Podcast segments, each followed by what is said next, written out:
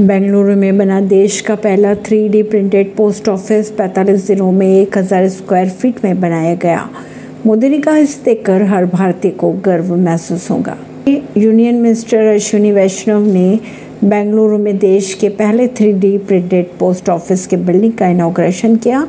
यह building Larsen and Toubro construction company ने three D concrete printing technology से लगभग 1000 स्क्वायर फीट में 45 दिनों में बनकर तैयार हुई ये बिल्डिंग। इस पोस्ट ऑफ़िस के स्ट्रक्चरल डिज़ाइन को आईआईटी मद्रास ने अप्रूव किया। वहीं इस कंस्ट्रक्शन प्रोजेक्ट को पूरा होने में महज 45 दिन का वक्त लगा। अगर इसे कन्वेंशनल मेथड से बनाया जाता तो इसमें छः से आठ महीने का समय लग जाता। परवीन ऋषि, नई दिल्ली से।